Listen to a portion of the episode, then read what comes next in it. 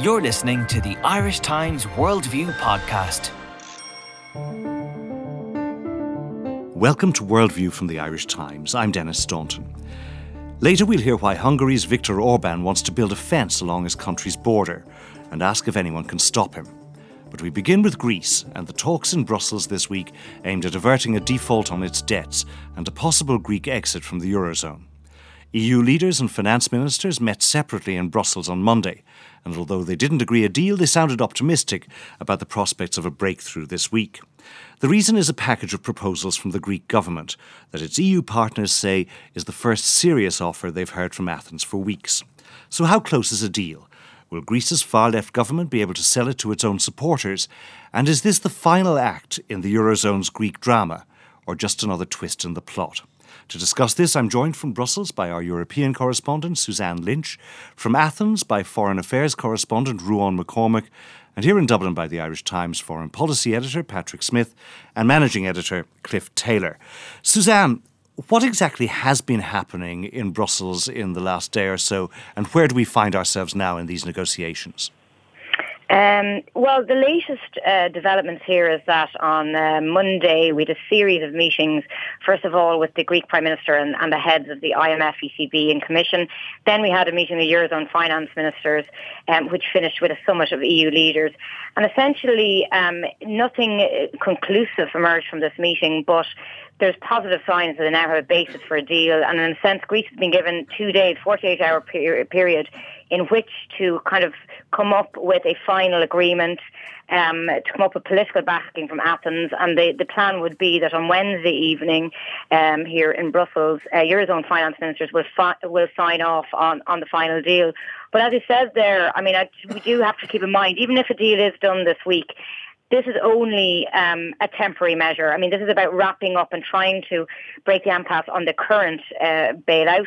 But everyone is in is well aware at this stage there was going to have to be some kind of a further third bailout. Maybe may not be called that, but some kind of a third. Uh, rescue program for Greece once this one finishes. So, I mean, really, we are just at um, a, another twist in this tale rather than a conclusive finish to anything. And what has Greece actually been offering this week?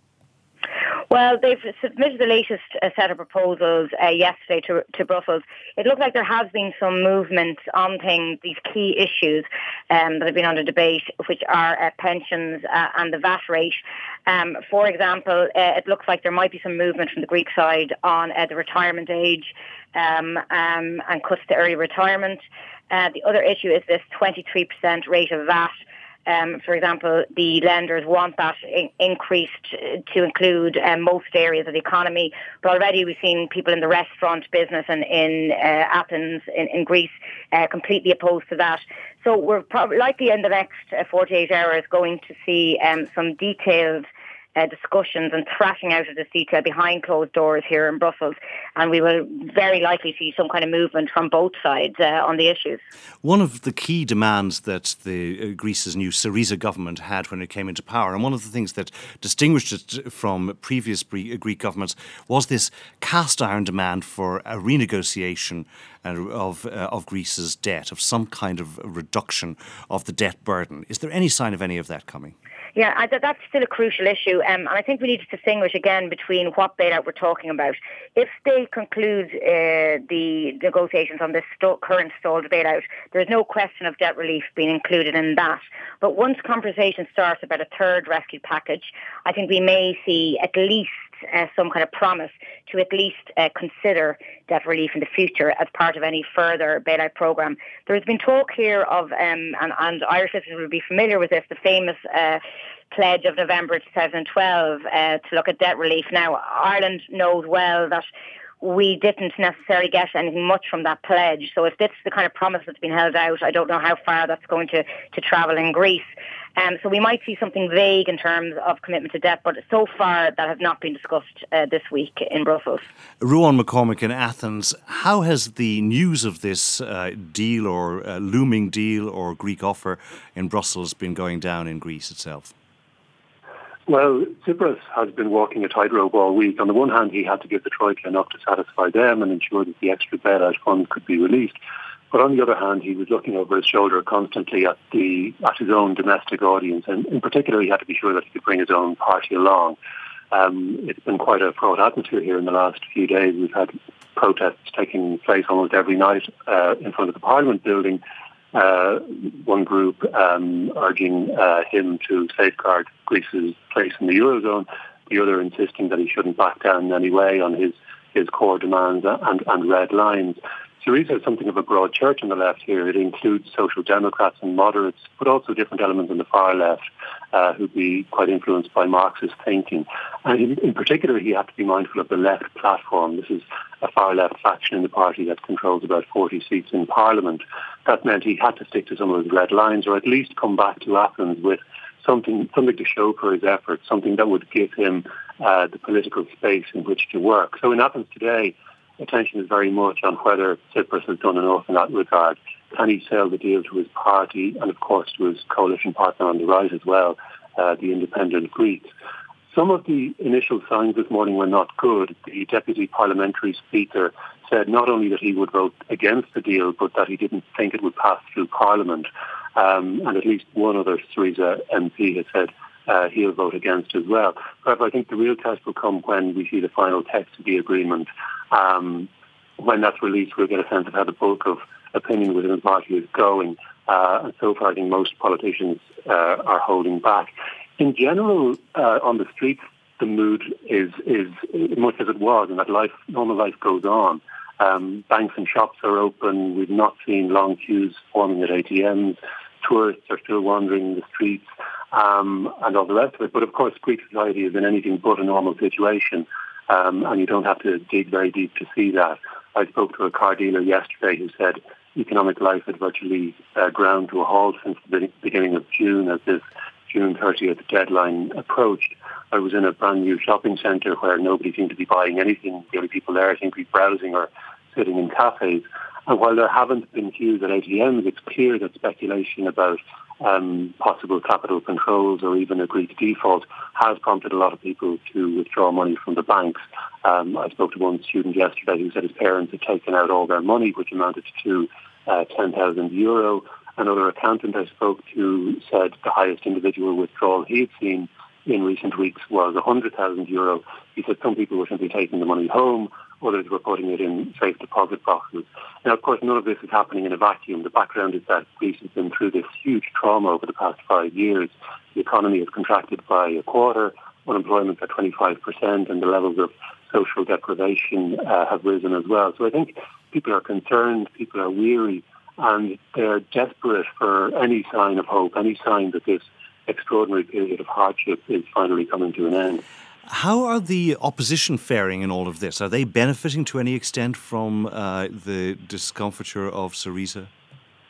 Uh, they're not making any great gains in the polls. It's been, it's been interesting to watch New Democracy, the party uh, led by former Prime Minister Samaras, uh, today. Um, some of its senior figures have been coming out this morning saying they don't like this deal very much uh, either. They're complaining that it imposes too many extra taxes on business and that it cannot um, spur growth in the economy. But they haven't indicated how they'll vote on it in Parliament. They say they're waiting um, to see what, what the final text looks like before before uh, making that announcement. Another small point worth making in passing is that one potential problem for Tsipras is that his coalition partner, the Independent Greeks, are opposed to the scrapping of a 30% uh, discount on VAT for the Aegean Islands. Um, it, even said that it would walk out of government if it lost on this red line. As things stand, it appears from what we can take up from Brussels, it appears that that discount will be scrapped. But it's been reported this morning that uh, the government is working on some sort of another arrangement that would ease the impact on the islanders, and that would mean that Tsipras um, wouldn't have to uh, be too concerned about the uh, the support on the right of his coalition that um, the real concern for him then would be on the left. So if uh, if Tsipras loses some of his own uh, Syriza people on the left in in a vote like this, is the general feeling in Athens that he would be able to make up those numbers from uh, the opposition uh, in in uh, in terms of votes uh, to pass this deal in, through the parliament? he could well, and I mean, the indications in the deal are that most of these measures are tax rises and that the only spending cuts are for the military. So, so Tsipras will be able to point to this as proof that he's resisted Troika pressure for more cuts. He'll say the taxes are aimed largely at the wealthier in society and corporations with large profits, and that this will further the causes of redistribution and, and social uh, justice, uh, which were, of course, key planks of uh, um, Syriza's election uh, manifesto. And so he'll be hoping to um, not to lose too many on his left by, by saying these things. He'll also point out that the government has avoided scrapping uh, a benefit for low-income pensioners um, and that he's resisted attempts to force Greece into further deregulation of its labour market. But the bottom line is that at the end of the day, this is an austerity programme, and so he does risk losing support from the far left. Um, there's no getting away from that. VAT will increase there will be restrictions on uh, early retirement for some people. Social security will go up for some people. I think, um, as has already been mentioned, I think a lot hangs on whether Greece is given any firm commitment from the creditors on debt relief. Um, Angela Merkel seemed to indicate this hadn't even come up at discussions yesterday, and as Suzanne has indicated, that that's maybe for another day. Um, Merkel also said that she regarded Greece's debt as sustainable for the moment. But Tsipras has a lot riding on this. I think if he were able to get some sort of a pledge on the debt, it would certainly improve his chances of carrying the parliamentary vote. Uh, Cliff Taylor, uh, if Greece gets this deal this week, how much good is that going to do its economy? Is it going to sort out its problems to any great extent? Well, I think as Suzanne, uh, as Suzanne said, this is only going to be a temporary measure, uh, a sticking plaster, or maybe, or maybe something more to get us through the next few months because looming into view is the uh, the third the necessity to negotiate a third bailout program or, or whatever it's called for Greece. Uh, because there's no question that Greece is going to need further assistance uh, going forward. Now, can we just on that sure. subject? Now, Greece is uh, is running a primary surplus as mm. of now, which means that if you take out debt repayments, that actually the uh, it's it's taking in more money than it's mm. spending. Mm. The government but so, insofar as Greece needs more help, is that just through services debts? Services debts and to uh, keep its banking system open, uh, which I, I, think has emerged as the uh, as the key issue over the, over the last uh, over the last few weeks. Uh, you're right. The debt issue, the debt issue is is why it needs immediate assistance. Uh, in particular, there's been a focus on this payment of 1.5 billion due to the IMF at the end of this month uh, which it can't make unless it gets some more money fr- fr- from its creditors. And there are other repayments due to the ECB and the institutions in the middle of July. So, so there's a uh, there's a there's a number of repayments that need to be met over over the next couple of months. Uh, but the more pressing issue possibly is is the state of the Greek banking system, and we've seen as the uncertainty has built over the last couple of weeks, in particular, deposits leaving the banking system. Uh, depositors are afraid that uh, if Greece defaults, then its banks are going to go bust as well, and they might lose their savings, or their savings might be redenominated into into a, some kind of new drachma and, and be worth a lot less. They're also mindful of what happened in Cyprus, where, as a recapitalisation mechanism for the banks, a levy was put on, on, on deposits. Uh, so, so there's a lot of reasons, I suppose, to, to, to, have taken money out of the Greek banking system over the last uh, the last while. It's now crucially reliant on the ECB to keep it open, and we now see the ECB having daily discussions on this that can keep going for as long as the political discussions keep going, for as long as there's a reasonable prospect of a, of, of, a solution to all this. The risk is if there's some kind of political breakdown, the question then will be asked can the ECB continue to fund the Greek banks? Uh, and under its rules, as things stand, it may find it difficult to do that. Now, uh, this issue came up apparently at the finance ministers' hmm. meeting mm. yesterday, where the German finance minister Wolfgang Schäuble, apparently supported by the Irish finance minister Michael Noonan, suggested that maybe the uh, this emergency liquidity assistance, this mm. uh, emergency cash that the ECB is pumping into the Greek banks, ought to be stopped unless Greece agreed to impose capital controls. Yeah it's I, that's I suppose a, a, sign of just how desperate the situation is. The ECB has over 100 billion in total assistance in the Greek economy, the Greek banking system at the moment. About 90 billion of that is in emergency assistance, uh, which is which is a massive amount of money.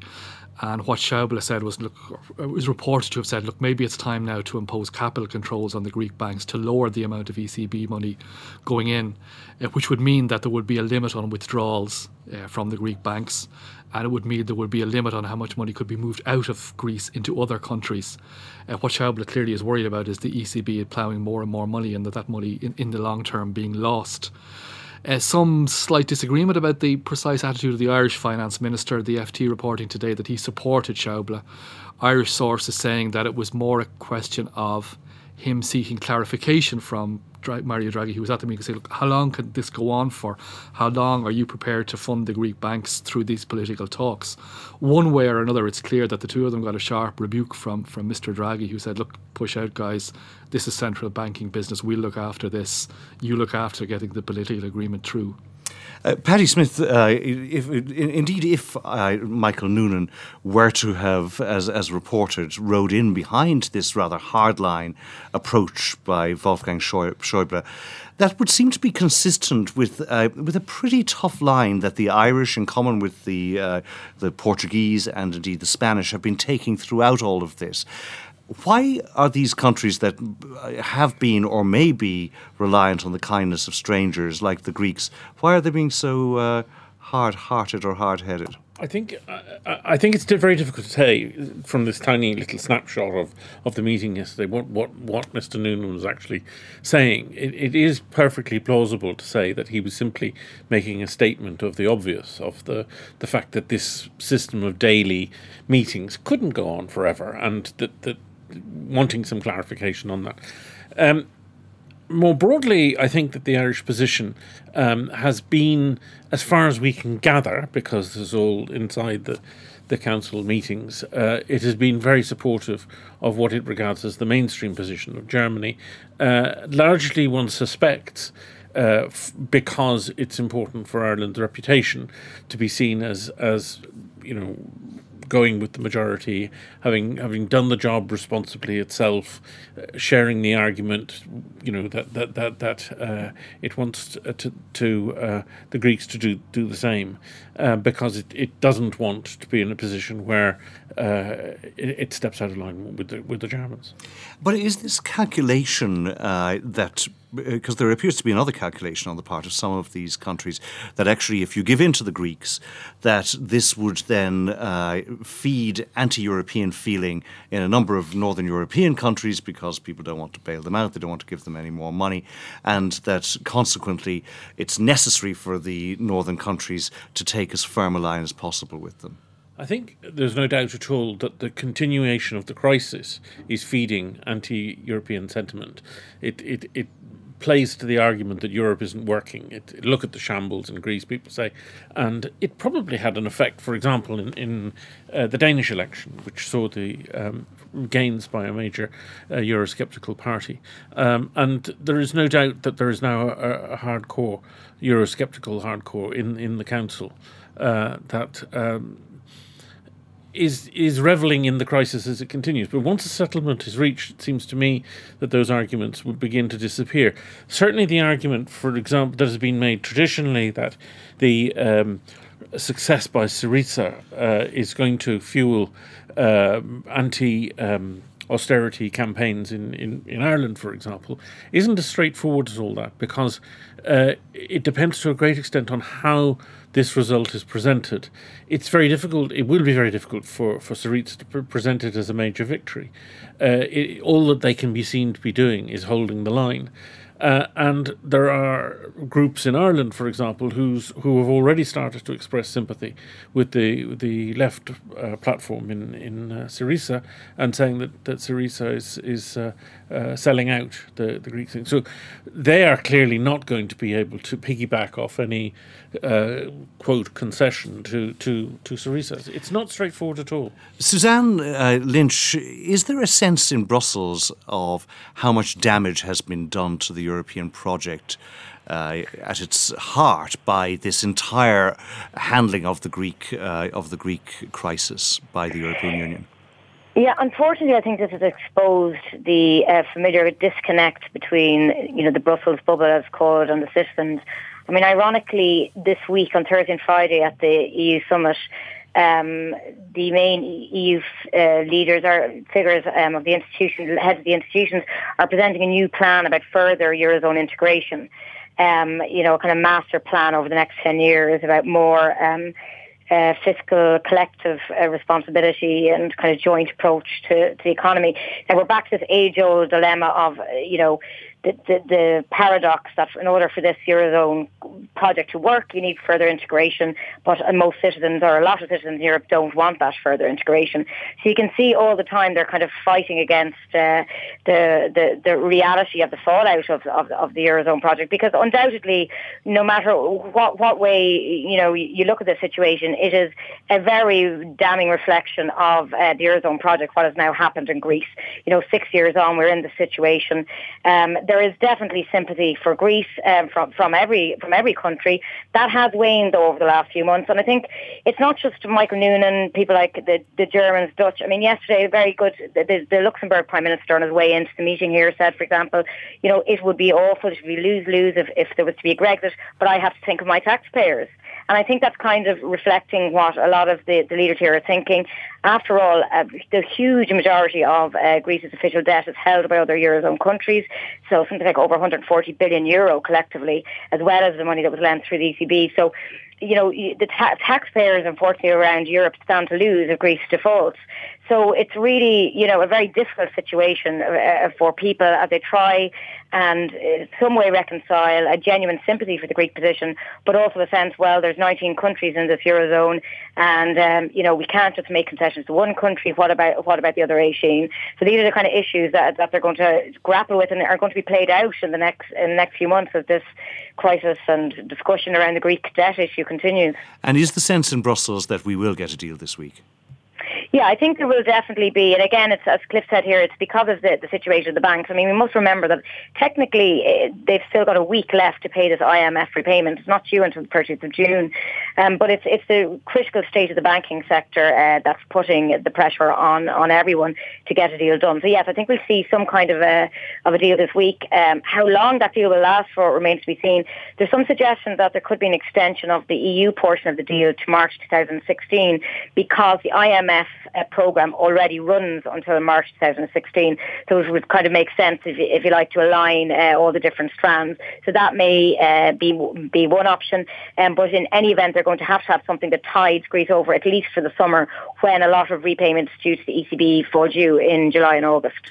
Cliff Taylor, if they were to extend this uh, EU part of the bailout, what would that actually mean for Greece?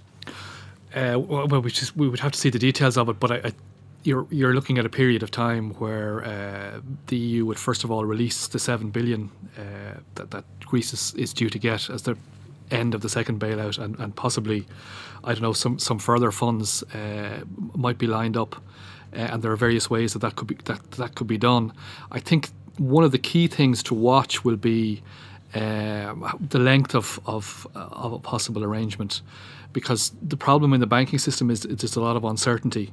And if, say, there's only something that takes Greece only for another couple of months, that's hardly going to be enough to keep the depositors in the Greek banks.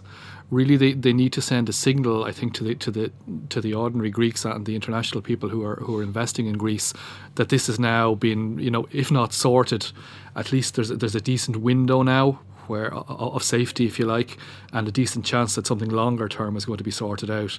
If this really is seen as a couple of months, uh, then it may not do the job. Finally, Ruadhán MacCormaic, uh, the Greek people that you have met and that you've been speaking to over the last few days, after all that uh, has been happening, uh, both before Syriza's election and with these hardball negotiations, what kind of attitude do they have towards Greece's European partners now? I think it's it's it's it's mixed. I mean, overall, it's negative in that um, Greece uh, feels that it's been made a, a, scapegoat here. I spoke this morning with Stelios Kouloglou, who is a former journalist, and he was co-opted to the European Parliament on the Syriza list in January. He's a friend of of uh, Tsipras. But he sees the agreement very much as a victory for the creditors and a humiliation for the Greeks. He suggested that he felt the Troika were trying to put down a marker for parties such as Podemos in Spain and, and other parties that were trying to convince, convince voters that they could bang the table and secure better terms, as he put it, for their countries. Incidentally, I also asked him about Michael Noonan's position as reported yesterday, and he said he was disappointed by Ireland's stance in general. He, he said that Greek um, Greek politicians, the Greek people would have expected more solidarity from those Euro- Eurozone countries that had been through a crisis themselves. Uh, and had been blackmailed, as he put it, by the Troika. In fact, he specifically mentioned how um, Ireland was forced into a bailout under pressure from the ECB and others. and compared this to the situation Greece has found itself in this week. But he did say when you find yourself in a minority of one in a group of 18 or 19 people around a table, then the odds are stacked against you. And in the end, uh, Greece felt it had no option but to accept a truce on, largely on the Troika's terms. Ruadhán MacCormaic, Suzanne Lynch, Cliff Taylor, and Paddy Smyth, thank you. You're listening to Worldview from the Irish Times with me, Denis Staunton. As Europe struggles to find a common response to the rising number of migrants fleeing conflicts around the world, Hungary's Prime Minister Viktor Orban has gone for a unilateral solution. He's planning to build a fence along his country's border with Serbia, four metres high and 175 kilometres long. The move has been condemned both by Serbia and by the European Union. But Mr. Orban insists that with nearly 60,000 migrants already arriving in Hungary so far this year, he can't wait for Europe to get its act together.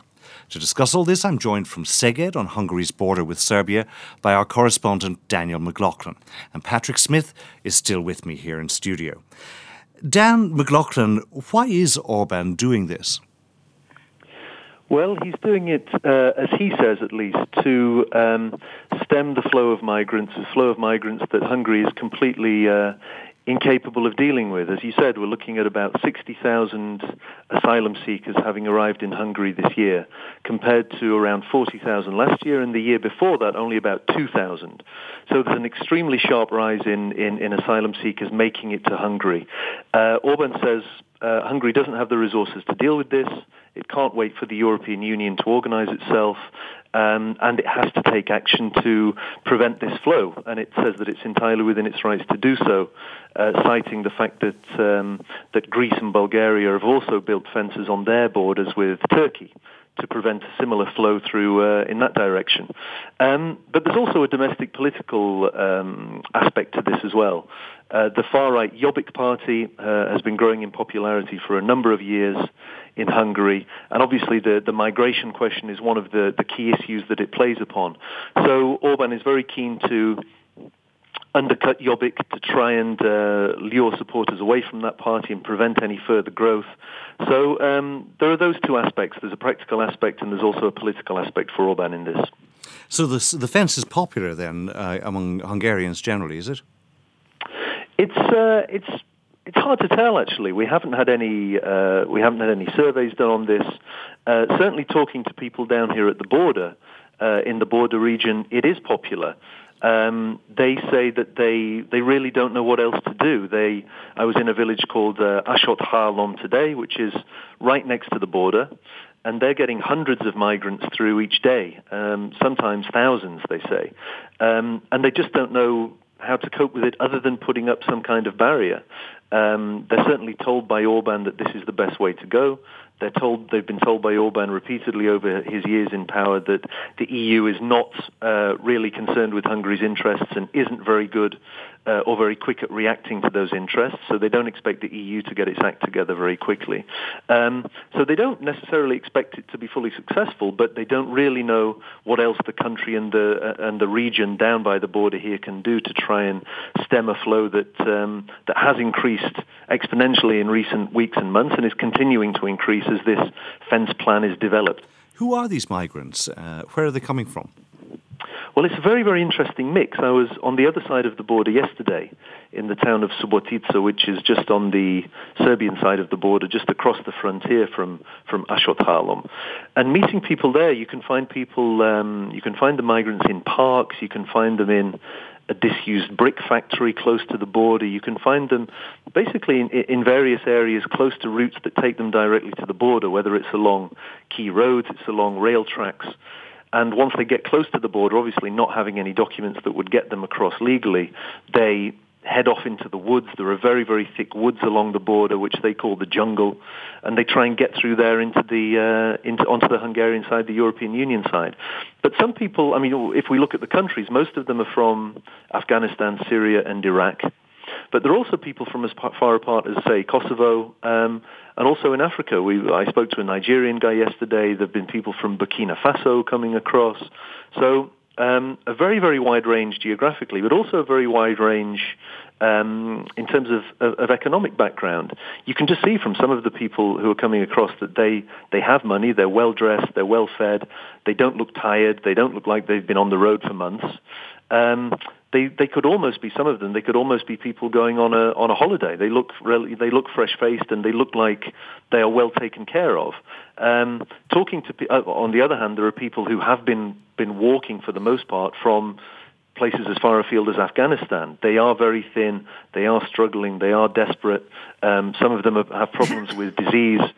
Um, and uh, they are obviously the ones that are most vulnerable to um, to trafficking gangs.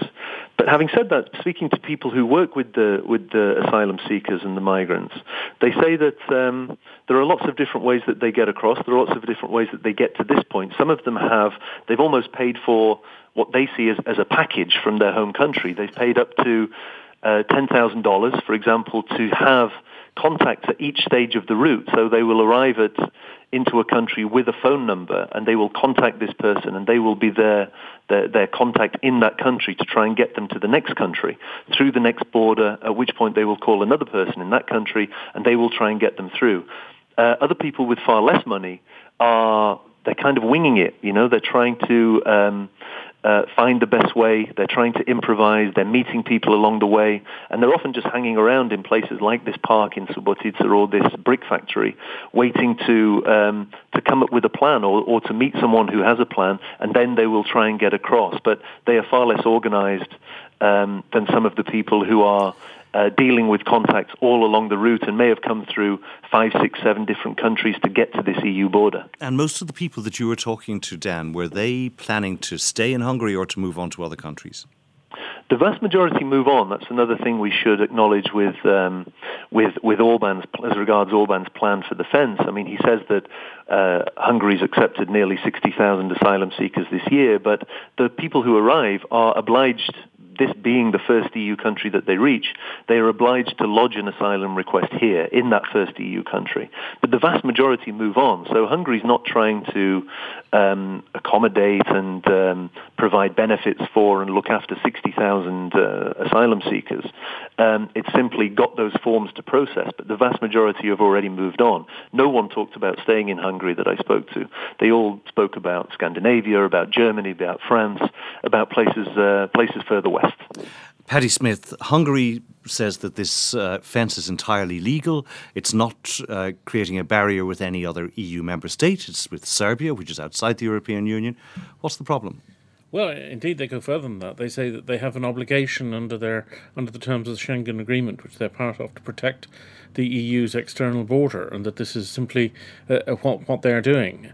Um, the problem, of course, is that. Um, uh, there may be actually, it may be legally permissible what they're doing. Um, the problem is they're creating, uh, going to create huge backlogs in inside Serbia, which is completely unable to to, to uh, look after the these these people, and uh, they are refusing to take part in any kind of collective European approach to, to the problem. And Orban has, has dismissed as, as ridiculous the idea that uh, uh, Europe would, would allocate quotas to different countries in order precisely to relieve places like, like Hungary. Uh, he won't take part in that. He's not prepared to, to uh, uh, countenance uh, a quota a quota system. He's not the sorry. Go on. Yeah, no, and the other thing is is what the domestic context, which which Dan was talking about. Uh, he's been running a campaign inside uh, Hungary for some months now, uh, targeting and demonizing uh, migrants. They run a, a sort of a poll of of citizens in which they linked uh, migrants with, with terrorists and suggesting strongly that the government believed that these people were coming in to whatever to plant bombs or foment insurrection or whatever, and and that uh, so that that's the context of the wall too. That it's not just something that has, has appeared in, in his mind in the recent past. Uh, Hungary is not the only EU member state that doesn't want to be part of any collective uh, approach on the uh, European approach to migration. Britain doesn't want to either. It's got an opt out from uh, some of these uh, rules. Is that migration just another problem that the EU is failing to deal with?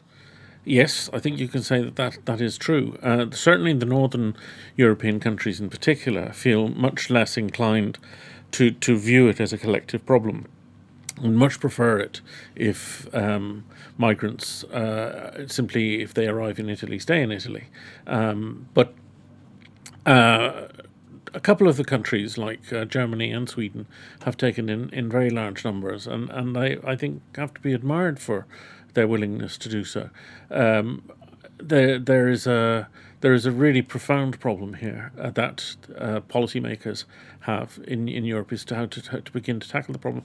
Um, and there is a discussion now going on about trying to stop the flow. In other words, uh, sending resources to Africa to deal with, with problems of, of un, unviable or war torn uh, countries, or to, to, to put more resources in, into solving the problems in Syria. Uh, the question that raises is can you do that without overthrowing uh, Assad? And the answer is probably not, but that's a step too far for, for the European powers. Is this a problem, though, into, of, of a lack of solidarity, both within Europe and also from Europe else, uh, to the outside?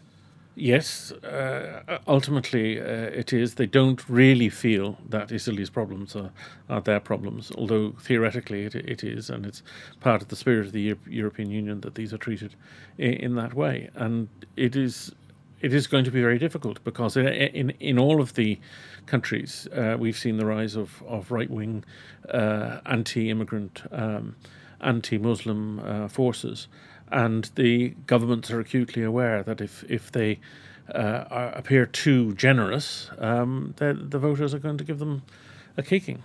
Dan McLaughlin, will this fence definitely go ahead? Well, it remains to be seen. Um, certainly, Orban says that uh, there are no um, uh, uh obstacles to it uh, legally. He's determined to go ahead with it. But we'll see. It's quite an undertaking practically, and, and, and we still don't know uh, the costs. We don't know any time frame. We expect to actually find out tomorrow on Wednesday. Um, we expect to hear more details from the Interior Ministry. The ministry has been ordered to prepare a plan to close the border, and um, the details of that plan, some details at least, are expected to be revealed tomorrow. But um, being around this border area now, uh, we've seen a few teams around the place doing what appear to be surveys just to actually mark out the border properly and, and, and perhaps doing the, the, the, very, very early stages of the work which will lead to this fence. But speaking to the mayor of Ásotthalom, this village right on the border today, he's actually the man who's credited with coming up with this idea, uh, or at least he first pu- uh, publicly mentioned it last autumn and said we need a fence because there's no other way of stopping these people coming through. Um, he said today that, that, from meetings that he's had, he sees absolutely no preparations being made beyond those initial surveys, and he has no idea when a fence could actually go up. He seemed completely in the dark about whether it would actually go ahead. Um, and he says that until it happens, he's facing an even bigger problem than he was before because in recent days, since this uh, fence announcement was made last week, he thinks that that, that has caused another spike in people rushing towards the border because they believe it will be much harder to get across after this Wednesday. So he expects a further intensification of the flow through this border area and practically, it's not really clear how quickly Orban could, could throw up a 175 kilometre fence, four metres high, to uh, NATO standards. Um, we'll see. We should find out some more tomorrow on, uh, well, that's Wednesday. Dan McLaughlin in uh, Hungary and Patrick Smyth here in Dublin. Thank you. And that's all from this edition of Worldview. You can find more on all our stories at irishtimes.com. But from producer Sinead O'Shea, sound engineer Gary White, and from me, Denis Staunton, goodbye.